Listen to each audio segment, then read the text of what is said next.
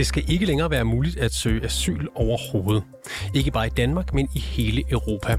Sådan lyder det stik imod, hvad hans eget parti mener fra venstrepolitikeren Rasmus Hylleberg. Forslaget skal både sætte en endelig stopper for de tusinder af liv, der ender på bunden af Middelhavet i forsøget på at nå til Europa. Det skal også stoppe menneskesmuglernes pengemaskine, og det skal hjælpe danskere til en bedre integration af nytilkomne borgere. Vi spørger, om forslaget er realistisk. Mit navn er Oliver Bærentsen. Velkommen indenfor hos reporterne.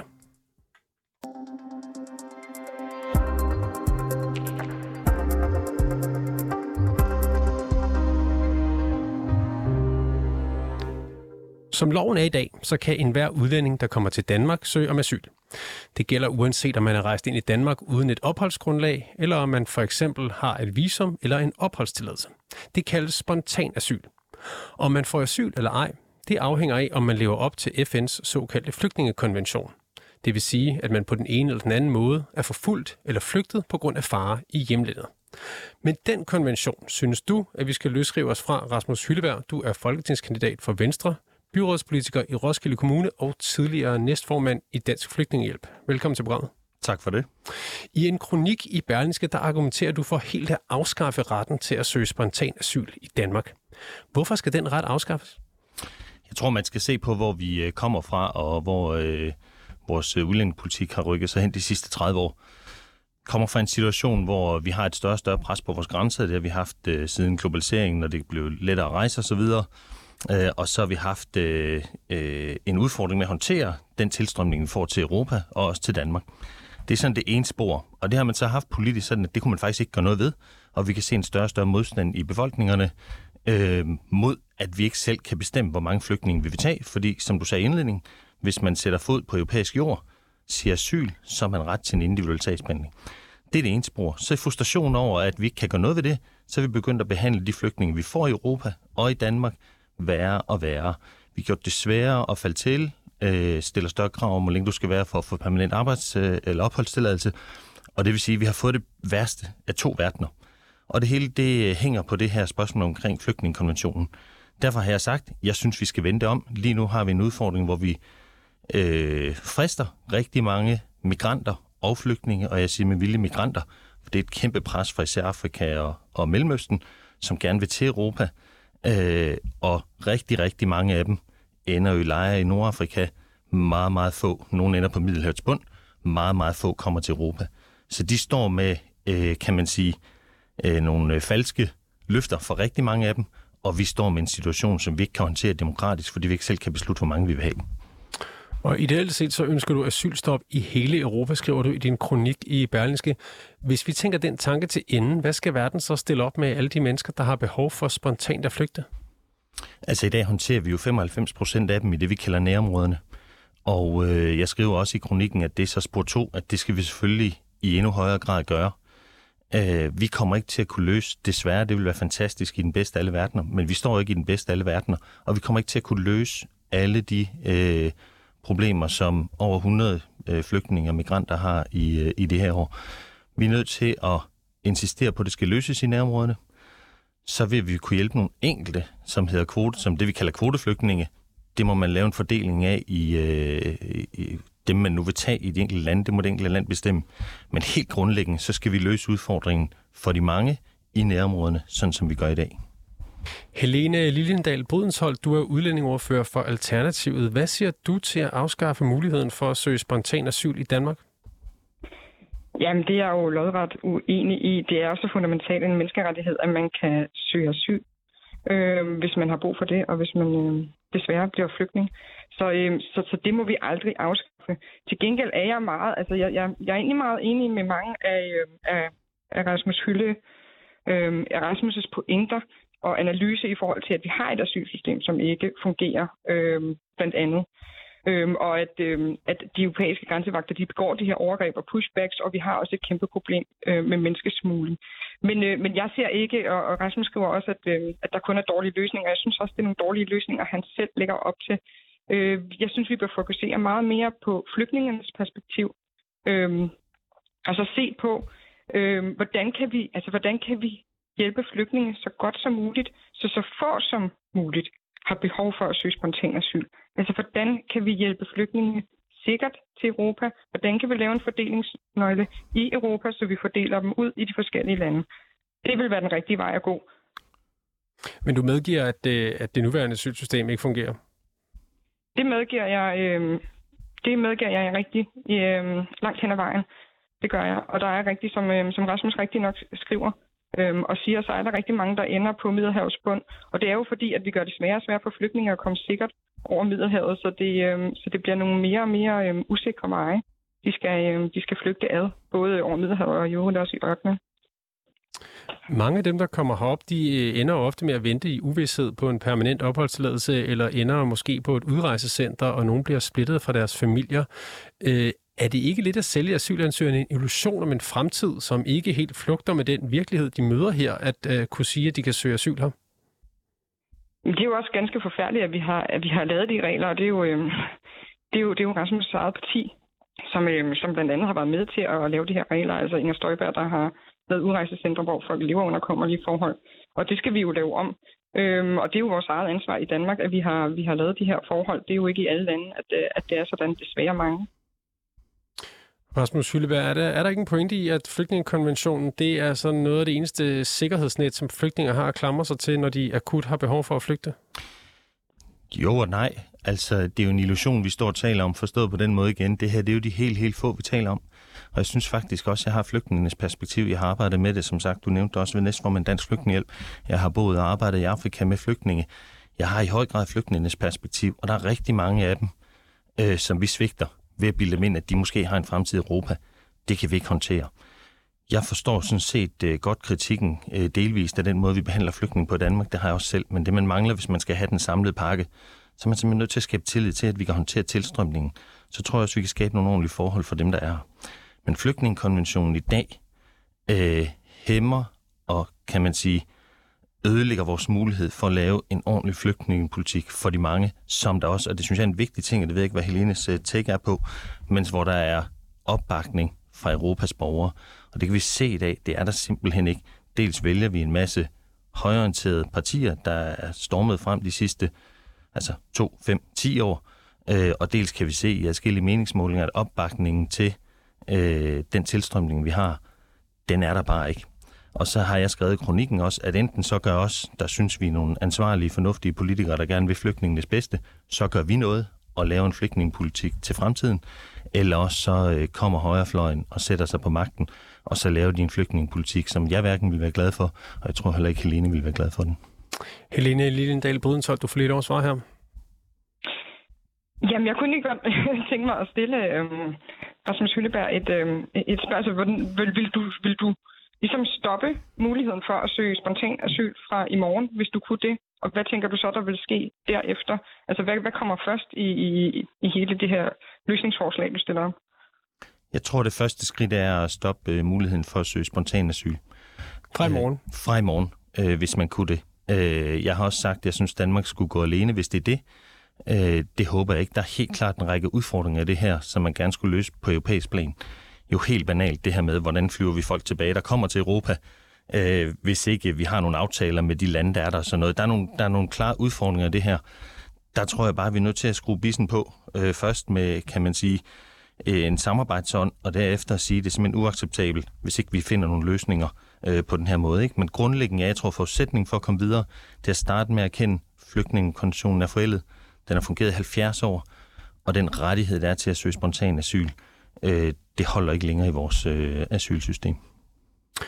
Vi har også talt med seniorforsker i migration, Signe Plambech fra Dansk Institut for Internationale Studier, som vi kommer til at spille nogle klip med undervejs i indslaget her. I det første klip, som vi skal høre her, der forholder hun sig til en af dine løsninger, Rasmus Hylleberg, som går på, at vi med et asylstop skal sende flygtninge retur til deres hjemland eller et nærområde, konsekvent og ensartet, som du også siger her, ikke? Altså asylstop fra i morgen, og så sende dem hjem. Lad os prøve at høre, hvad Signe Plambech siger. Hvordan skal det foregå i praksis, hvis folk står og siger, jamen jeg er forfulgt i mit hjemland, jeg har brug for beskyttelse? Skal man så bare, fordi de kommer fra et særligt land, sige, det kan godt være, men vi sender dig tilbage alligevel? Det er noget, der notorisk har været svært de seneste mange år at få nogen sendt hurtigt tilbage, fordi de står i nogle historier og nogle situationer, som man ikke bare kan afvise og sige, du er bare en migrant, og du kommer uden nogen berettigelse, vi sender dig tilbage. Det er derfor, at det i praksis bliver rigtig svært at gennemføre det her forslag. Rasmus Hylleberg, hvad siger du til det, vi hører fra Signe Plambech her? Hvordan skal det her i praksis foregå, når folk dukker op og siger, at de er forfulgt og har brug for beskyttelse? Skal vi så bare sende dem retur med det samme? Ja, og det er klart, det er ikke en særlig fed ting at gøre. Altså i princippet, lyder det jo, det er plausibelt, det som Signe Plambech siger. I virkelighedens verden, så har vi jo den situation, vi har så mange flygtninge, vi har sådan et stort pres, jeg bevæger mig de cirka i 30 år. Vi kan jo ikke gennemskue deres historie. Jeg skriver også i kronikken, altså i dag, så kører du en flugtrute, du kører en historie. Er der nogle flygtninge i verden? Ja, det er der. Jeg selv arbejder mange af dem. Men virkelig, vi kan ikke håndtere det, som vi gør det i dag. Hvordan får vi dem så retur? Der har jeg det sådan, at der er EU nødt til at skrue bisen på.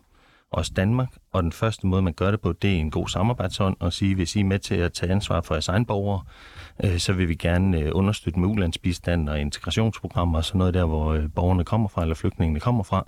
Og hvis ikke man er det, så er vi simpelthen nødt til i EU at sige, så tager vi nogle områder, nogle lejre, der hvor flygtningene også er i dag, og så sender vi folk retur. Det duer ikke, at det er de flygtningeproducerende lande, altså dem, der ikke tager ansvar for deres egne borgere, der tvinger os ud i en situation i dag, hvor vi synes, vi har mistet muligheden for at håndtere flygtninge på en måde, som der er folkelig opbakning til. Helene Liljensdal Brodenshold, udlændingeordfører for Alternativet. Du spurgte før Rasmus Hylleberg her, om det var et stop for asyl i morgen. Det blev et klokkeklart ja. Hvad siger du til Rasmus' pointe her? Jamen jeg kan faktisk slet ikke følge med. Altså, jeg synes egentlig, det var en god kronik, men altså, så hvis der kommer en syrisk flygtning i morgen og søger asyl, så det, jeg hører, det er, at så skal vi sende personen tilbage til Syrien, til Assad, og sige, I må tage ansvar for jeres egen borgere. Eller, altså, er det det, jeg hører? Eller også så skal de til et naboland, hvor der i forvejen er fuldstændig overfyldte flygtningelejre, hvor folk flygter fra flygtningelejrene, fordi det er så forfærdeligt. Det er det, jeg hører, og jeg synes, det er meget umænd. Altså, det er meget sådan, det er virkelig ikke flygtningens perspektiv, der bliver taget her. Jo, det tror jeg nu alligevel det er, hvis man ser det i det større billede, men de skal selvfølgelig ikke sendes til Syrien. Altså det er jo her, hvor der både er, desværre jo, rigtig, rigtig mange lejre i forvejen, og der er rigtig store lejre også i nærområderne. Og så er der den typiske indvending, som jeg også selv forholder mig til, jeg også godt forstår, at vi skal også tage et ansvar. Men ansvaret fra vores side bliver nødt til at være, at vi bestemmer, hvor mange vi tager ind, og at man kommer ind, sådan som man gør som kvoteflygtning i dag, for det system fungerer jo. Nemlig, at man bliver udvalgt i nærområdet af FN, og så flytter man det antal, som vi som Danmark for eksempel aftaler med FN, vi gerne vil tage ind. Så det, som du er skeptisk over for, om kan fungere, det er jo den måde, det fungerer i dag for en række flygtninge. Men det helt konkrete, som både Helene og Signe Plambech her problematiserer, det er jo, hvor skal de hen? Hvad skal der helt konkret ske med dem, hvis du siger, at vi stopper med asyl i morgen? Hvis der kommer ind fra Syrien, hvor skal vedkommende flyves hen? En række flygtningelejre. Vi står jo også med det problem, vi nogle gange ikke kan få at vide, hvor folk kommer fra. Altså, det siger jeg med stor respekt for de flygtninge, jeg også selv kender. Der er også nogen, jeg kender, hvor jeg ved, hvad land de kommer fra. Når de kommer herop, så er det et andet land, de siger, de kommer fra, fordi det er nogle gange den måde, du får asyl på. Så vi vil ikke altid kunne gennemskue, hvad land de kommer fra. Vi er nødt til at insistere på, at vi sender folk tilbage i nærområdet, og det gør vi enten med nogle gode aftaler, eller vi gør det... nu siger jeg mere brutalt, men med vold og magt, i den forstand, at så er vi nødt til at sætte os på nogle områder. Vi kan ikke have et kontinent som Afrika, som om 10, 15, 20 år har over 2 milliarder unge mennesker, som de ikke selv tager ansvar for. Det kan vi simpelthen ikke håndtere. Og det er jo den udfordring, vi skal forholde os til, når vi står her og diskuterer, hvad vi skal gøre. Så jo, det er nogle andre midler, vi måske kommer til at stå i, hvis vi ikke kan få et ordentligt samarbejde. Men vi har heller ikke prøvet det, fordi vi i dag har et asylsystem, der fungerer helt anderledes. Og fordi vi har fundet os i at sige, at vi kan ikke sende flygtninge tilbage, hvis ikke vi har en aftale med det pågældende land osv. Og så sidder vi med en masse udfordringer, som så rammer vores spor, som vi ikke kan håndtere. Rasmus Hylleberg, du er jo gået imod din egen partilinje på det her spørgsmål. For 3 år siden, der stod din partiformand Jakob Ellemann Jensen i Folketingssalen og argumenterede for, hvorfor asylstop ikke er vejen frem for Venstre. Det lyder sådan her. Det som jeg tror er farligt, det er rigtigt. Vi har et retsforbehold. Det er rigtigt, at asylpolitikken den ligger i Danmark. Det er jo ikke det samme som at sige, at derfor skal vi stå alene med løsningerne. Altså jeg tror, det er vigtigt at have internationale løsninger, at have fælles europæiske løsninger på det her problem. Fordi det er altså ikke sådan, at man pludselig fra sin båd over Middelhavet popper op i Padborg. Der er altså et helt europæisk kontinent, man bevæger sig igennem. Og derfor så har vi brug for at stå sammen med de andre europæiske lande om det her, for at få løsninger, som også kan lade sig gøre i virkeligheden, og ikke bare er sådan et fatamorgana. Et fatamorgana, siger han her. Hvorfor er det ifølge dig ikke et fatamorgana at løsrive os og lave vores egne asylregler i Danmark? Jeg tror, der er to ting i det. Ikke? Det ene er den praktiske virkelighed, hvor man kan sige, er vi solidariske med de sydeuropæiske lande i dag? Nej, det er vi ikke. Altså, de tigger og beder om på EU-niveau, at vi finder nogle ordentlige løsninger og understøtter dem. Jeg synes, det er meget nemt for os at sidde her i Skandinavien, hvor der er relativt langt trods alt fra de både, der kommer over Middelhavet, og sige, at vi skal finde en fælles løsning, hvis ikke vi reelt er indstillet på at finde noget, der er en løsning. Den anden del er, at jeg tror, noget af det, der udfordrer rigtig mange, inklusive mit eget parti, det er det her med at skulle tage et opgør med flygtningekonventionen. Det er jo radikalt. Det er ubehageligt. Men vi er også nødt til at kende, at verden har flyttet sig. Og kunne gå ud og gøre det, det skriver kronikken, der tror jeg, at vi har en ret unik chance nu i Danmark, ved at vi har en regering over midten. Det her skal ikke være et højre-venstrefløj spørgsmål. Det bliver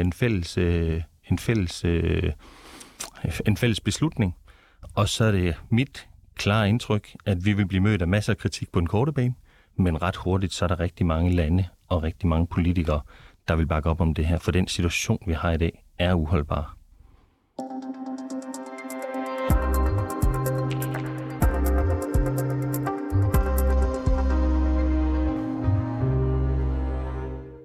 Vi diskuterer fortsat og debatterer fortsat asylregler, og med i studiet er Rasmus Hylleberg, som er folketingskandidat for Venstre og kommunalpolitiker i Roskilde, og så Helene Liljensdal Brodenshold, som er udlændingeordfører for Alternativet.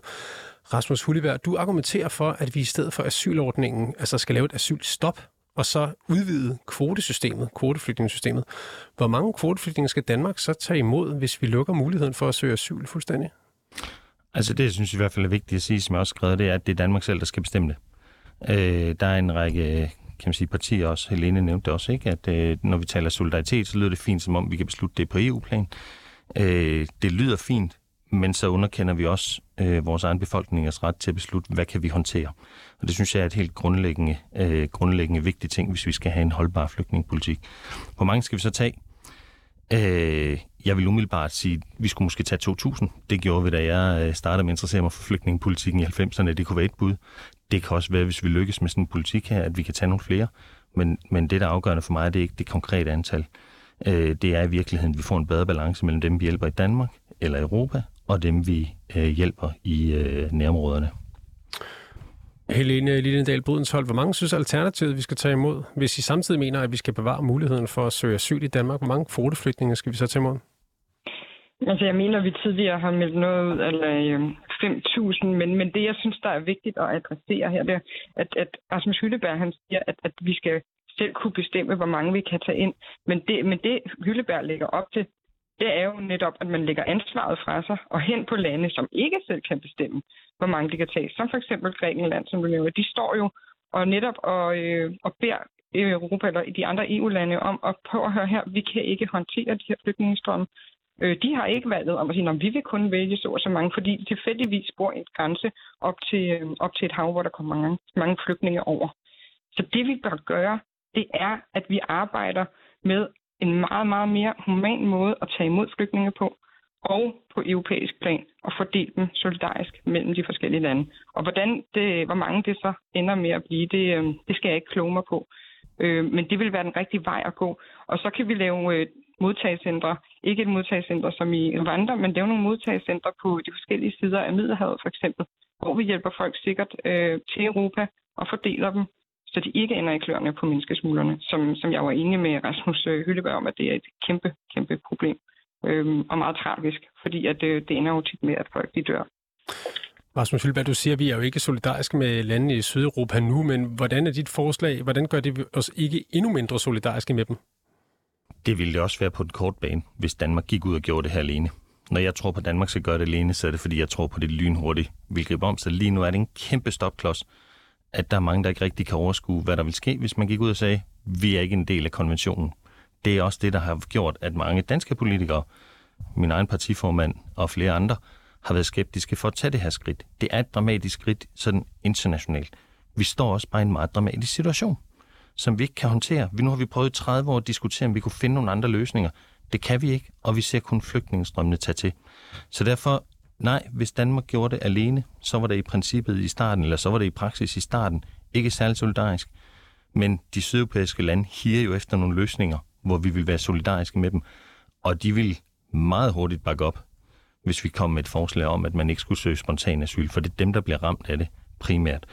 Og så behandler vi dem ikke ordentligt i dag, hvad jeg godt forstår på mange måder. Det er jo selvfølgelig menneskeligt utroligt stor tragedie, men der har været forskellige rapporter, også som Helene siger, menneskesmugler, hvordan de bliver behandlet i Nordafrika, men jo også hvordan de bliver behandlet, når de rammer europæisk jord.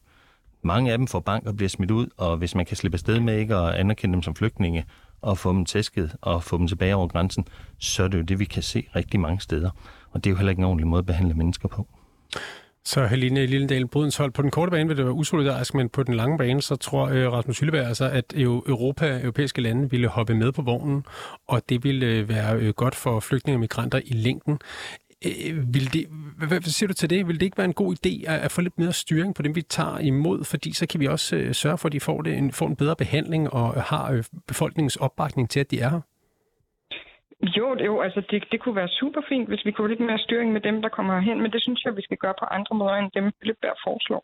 For eksempel at åbne ambassader op, så man kan søge asyl der, og man kan få styr på folks papirer, inden de kommer til Europa.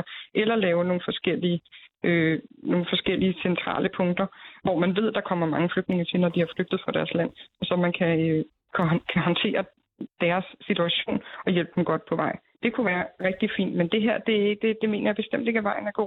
Og som jeg indledningsvis sagde, så er det retten til at søge asyl, det er simpelthen så grundlæggende en menneskerettighed. Vi kan sætte forbrug for den i dag. Hvad med ukrainerne?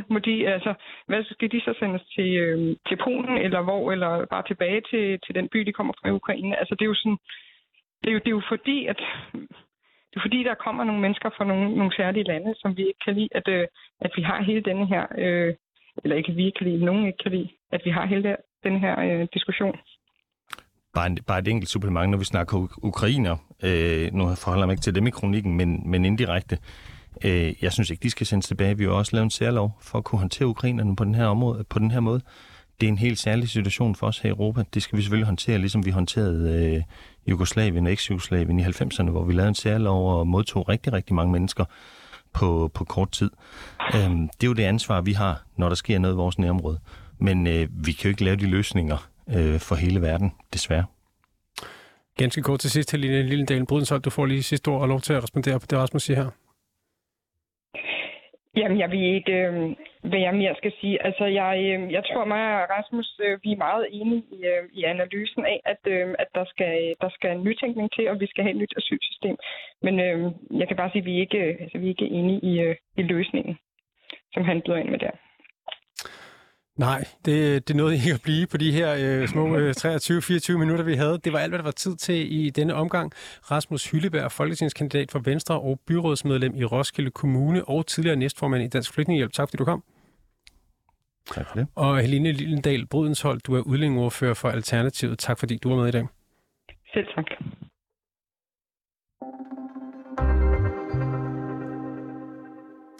Programmet var tilrettelagt af Razan El-Nakieb, producer er Alexander Brøndum, redaktør Simon Reenberg, og mit navn er Oliver Bærentsen. Tak fordi du lyttede med.